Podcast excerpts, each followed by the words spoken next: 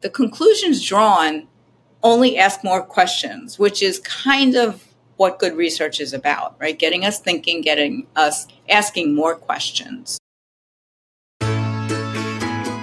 You're listening to the Tongue Tie Experts Podcast, a weekly program providing information and support for those families impacted by tongue and lip tie and the professionals caring for them. I'm Lisa Palladino, a midwife and a lactation consultant with over thirty years of experience.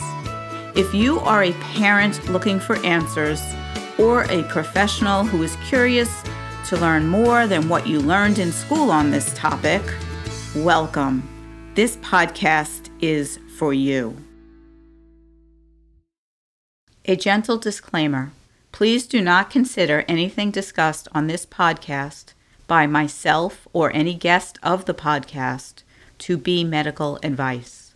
The information is provided for educational purposes only and does not take the place of your own medical or lactation provider. Thank you.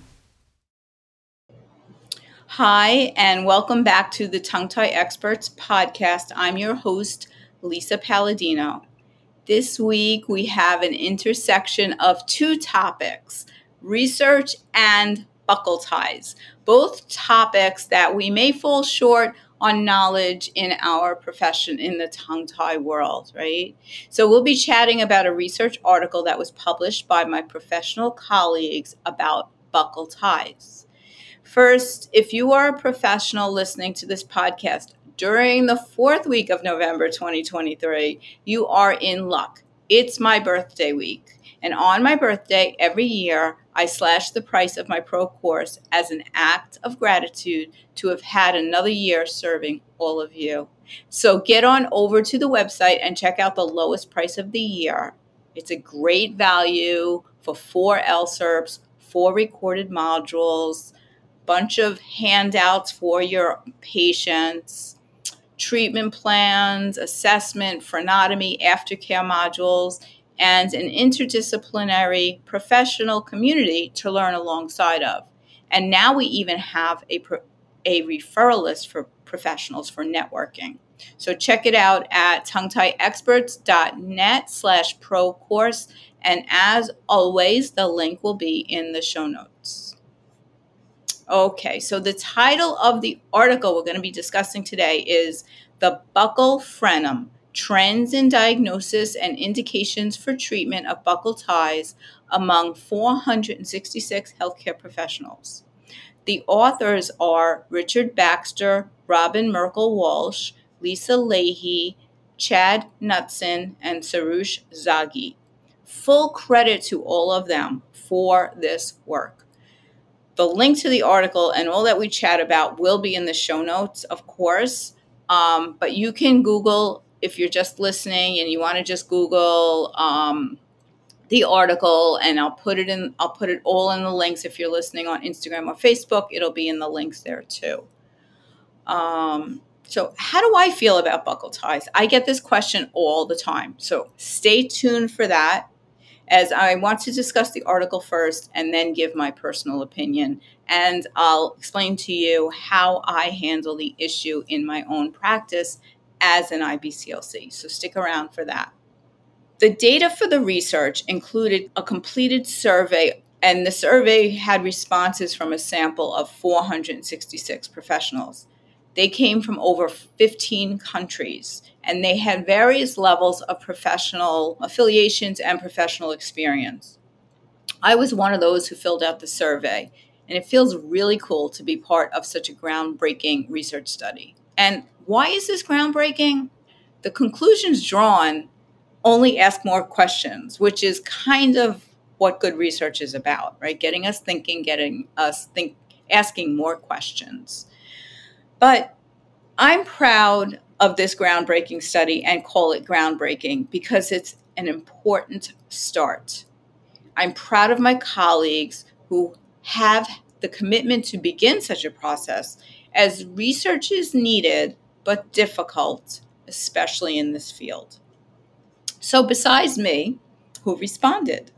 The four hundred sixty-six responses were comprised of the following health professionals: dentists, speech-language pathologists, lactation consultants, registered dental hygienists who specialized in oral, facial, myofunctional therapy, occupational therapists, body professionals including physical therapists, chiropractors, osteopaths, craniosacral therapists, physicians, midwives, nurse practitioners, and physician assistants. So they were asked the symptoms of buccal ties. And the symptoms of buccal ties that were reported by these professionals included poor latch, labial seal issues, aerophagia leading to gas, reflux, and colic, milk spilling, also known as an anterior loss during feeding, preventing flanging of the lips, fascial tension, poor gape or mouth opening. One of the things that was great about this survey was that there was an open-ended response field that was included. And on that open response field, many respondents noted that it is hard to distinguish between the impact of buccal versus lip and tongue restrictions. And I feel that way too.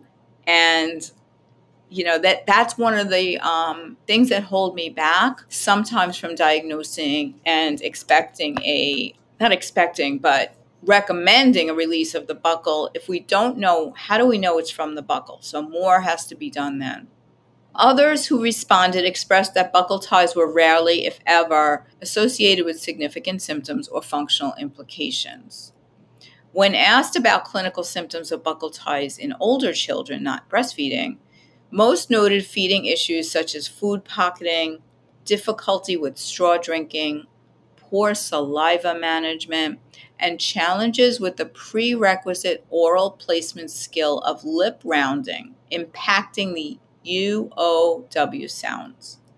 Many also remarked that they see concerns with dental issues such as difficulty or pain with brushing the teeth, tooth decay, gingival recession, and possibly poor maxillary growth. Some respondents noted issues with lip incompetence, mouth breathing, and facial tension. Many noted that they rarely release buccal ties in children or reported that they did not correlate buccal ties with functional issues. So not everyone who responded thought that buccal tie release was something that should be done or be done often. As we said before, the survey responses were provider opinions based on their own clinical experience, based on conversations with their colleagues, based on social media or non-peer-reviewed websites.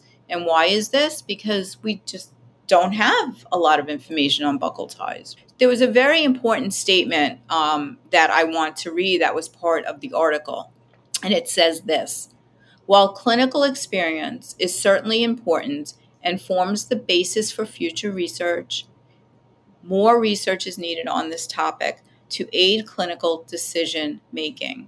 In addition, the group sampled may or may not represent the entire population of providers and likely represent the most enthusiastic ones," right? So in other words, if you don't think buccal ties are a problem, you're probably not going to answer a survey related to buccal tie treatment. That was a tongue twister. Um, so inside of the article, another interesting fact was a tool for assessment is introduced. And that tool is a mnemonic, buccal, B U C C A L. And I'll tell you what the letters stand for. B is for blanching tissue. U is for uncomfortable to palpate. C is for clinical impact. C for compensation patterns. There's two others, and I didn't copy it. Oh, my goodness. It's okay. It's in the article. It's very interesting to have a tool to use to describe it. Um, there's also class one, mucosal attachment, class two, gingival attachment, class three, alveolar ridge attachment. Important to use these type of classification systems when you're communicating with other providers and also for further research, right? So at the conclusion of the study, the evaluation of the buccal frenum to diagnose a buccal tie relies upon visual inspection, palpation, and assessment of oral function. Buccal ties may affect aerophagia and feeding problems in infants, oral hygiene and dental issues, caries or recession in children and adults, speech issues, feeding issues, and fascial concerns. Survey data and clinical experience are summarized to review classification systems, diagnostic evaluation criteria, and treatment recommendations as a foundational cornerstone for future works. So that's the study. Again, I will post the link. Wherever you're watching, you'll be able to find the link. Now, a couple of things. Another link I'm going to post is about the controversy I was talking about. So we have some people who are on social media, um, a particular person who will remain nameless, who has called out this research as not, I don't know, I won't even say what she said, but sh- she's bad-mouthing the researchers, let's put it that way. She's not being nice. She's not participating. So the research authors, the study authors, have put up a page to answer the criticism of this work and answer their concerns. So I will post that too. I should have said in the beginning, and it's not really clearly said, a buccal tie is a cheek tie. How do I feel about this? I get this all the time. What do you think about buccal ties, Lisa? And I will say that the jury is still out for me if we should be releasing every cheek attachment that we see, every buccal attachment that we see. I am a firm believer in doing less is better. Um, sometimes it seems to me that there is such tightness in the buccal area, and I'll see the frenum there, and I will put that in my assessment when I am referring to the pediatric dentist for release. Sometimes I say, I'm not sure, see what you think, needs further assessment. Sometimes my query is, see what it will be like after the release of a concurrent lip and tongue tie, right? So perhaps there's tightness or pulling there because of the lip or tongue tie. Now, many of you have also heard me talk about my grandson. Very interestingly, my grandson developed a buccal tie after the release of his tongue and lip. So fascial changes happen, um, shifts happen. Body work is necessary. As always, an individual approach is needed. I am not one of those people that are going to say, if the lip and tongue didn't solve the problems, we're not going to do the, fren- the frenum and the buccal. Yes, we would do the frenum and the buccal. One of the other aspects of buccal um, assessment and treatment, which I have noticed in my own experience. Again, this is in my own experience with the babies that are in my care. And parents reporting that the release of the buccal tie is not as traumatic. The exercises to keep that healing well are not as traumatic and not as difficult and don't cause as much distress as under the tongue. So sometimes if we're on the fence, it's a kind of, well, it can't hurt really that much to do it. But that's only with symptoms, not because it looks a certain way. I hope that everyone will review this research and let me know what you think. Keep in mind that we need more research. So if you are a clinician with a large population or you are able to get research going, let's do it. Let's keep going with this because the more we do, the more we ask, the more questions come up, right? And we want to answer everyone's questions. Now, if you are listening during the last week or the last, the fourth week in November, the week of my birthday, be sure to check out the show notes and check out the Tongue Tie Experts Professional Course um, and the Milk Supply for Professionals course. Both will be on sale for my birthday at the lowest price of the year. It's my half price sale. It's a very exciting time for me because I get to meet more of you after my birthday when you sign up for the course. So thank you so much for being here. Take care. Thank you so much for listening to this week's episode of the Tongue Tie Experts Podcast. Check out the show notes for useful links about the topics we discussed and for ways to follow us on social media. Please subscribe to us on your favorite podcast app. And if you enjoyed listening, we'd love it if you'd rate, review, and share with your friends and colleagues. Thanks so much. Bye-bye.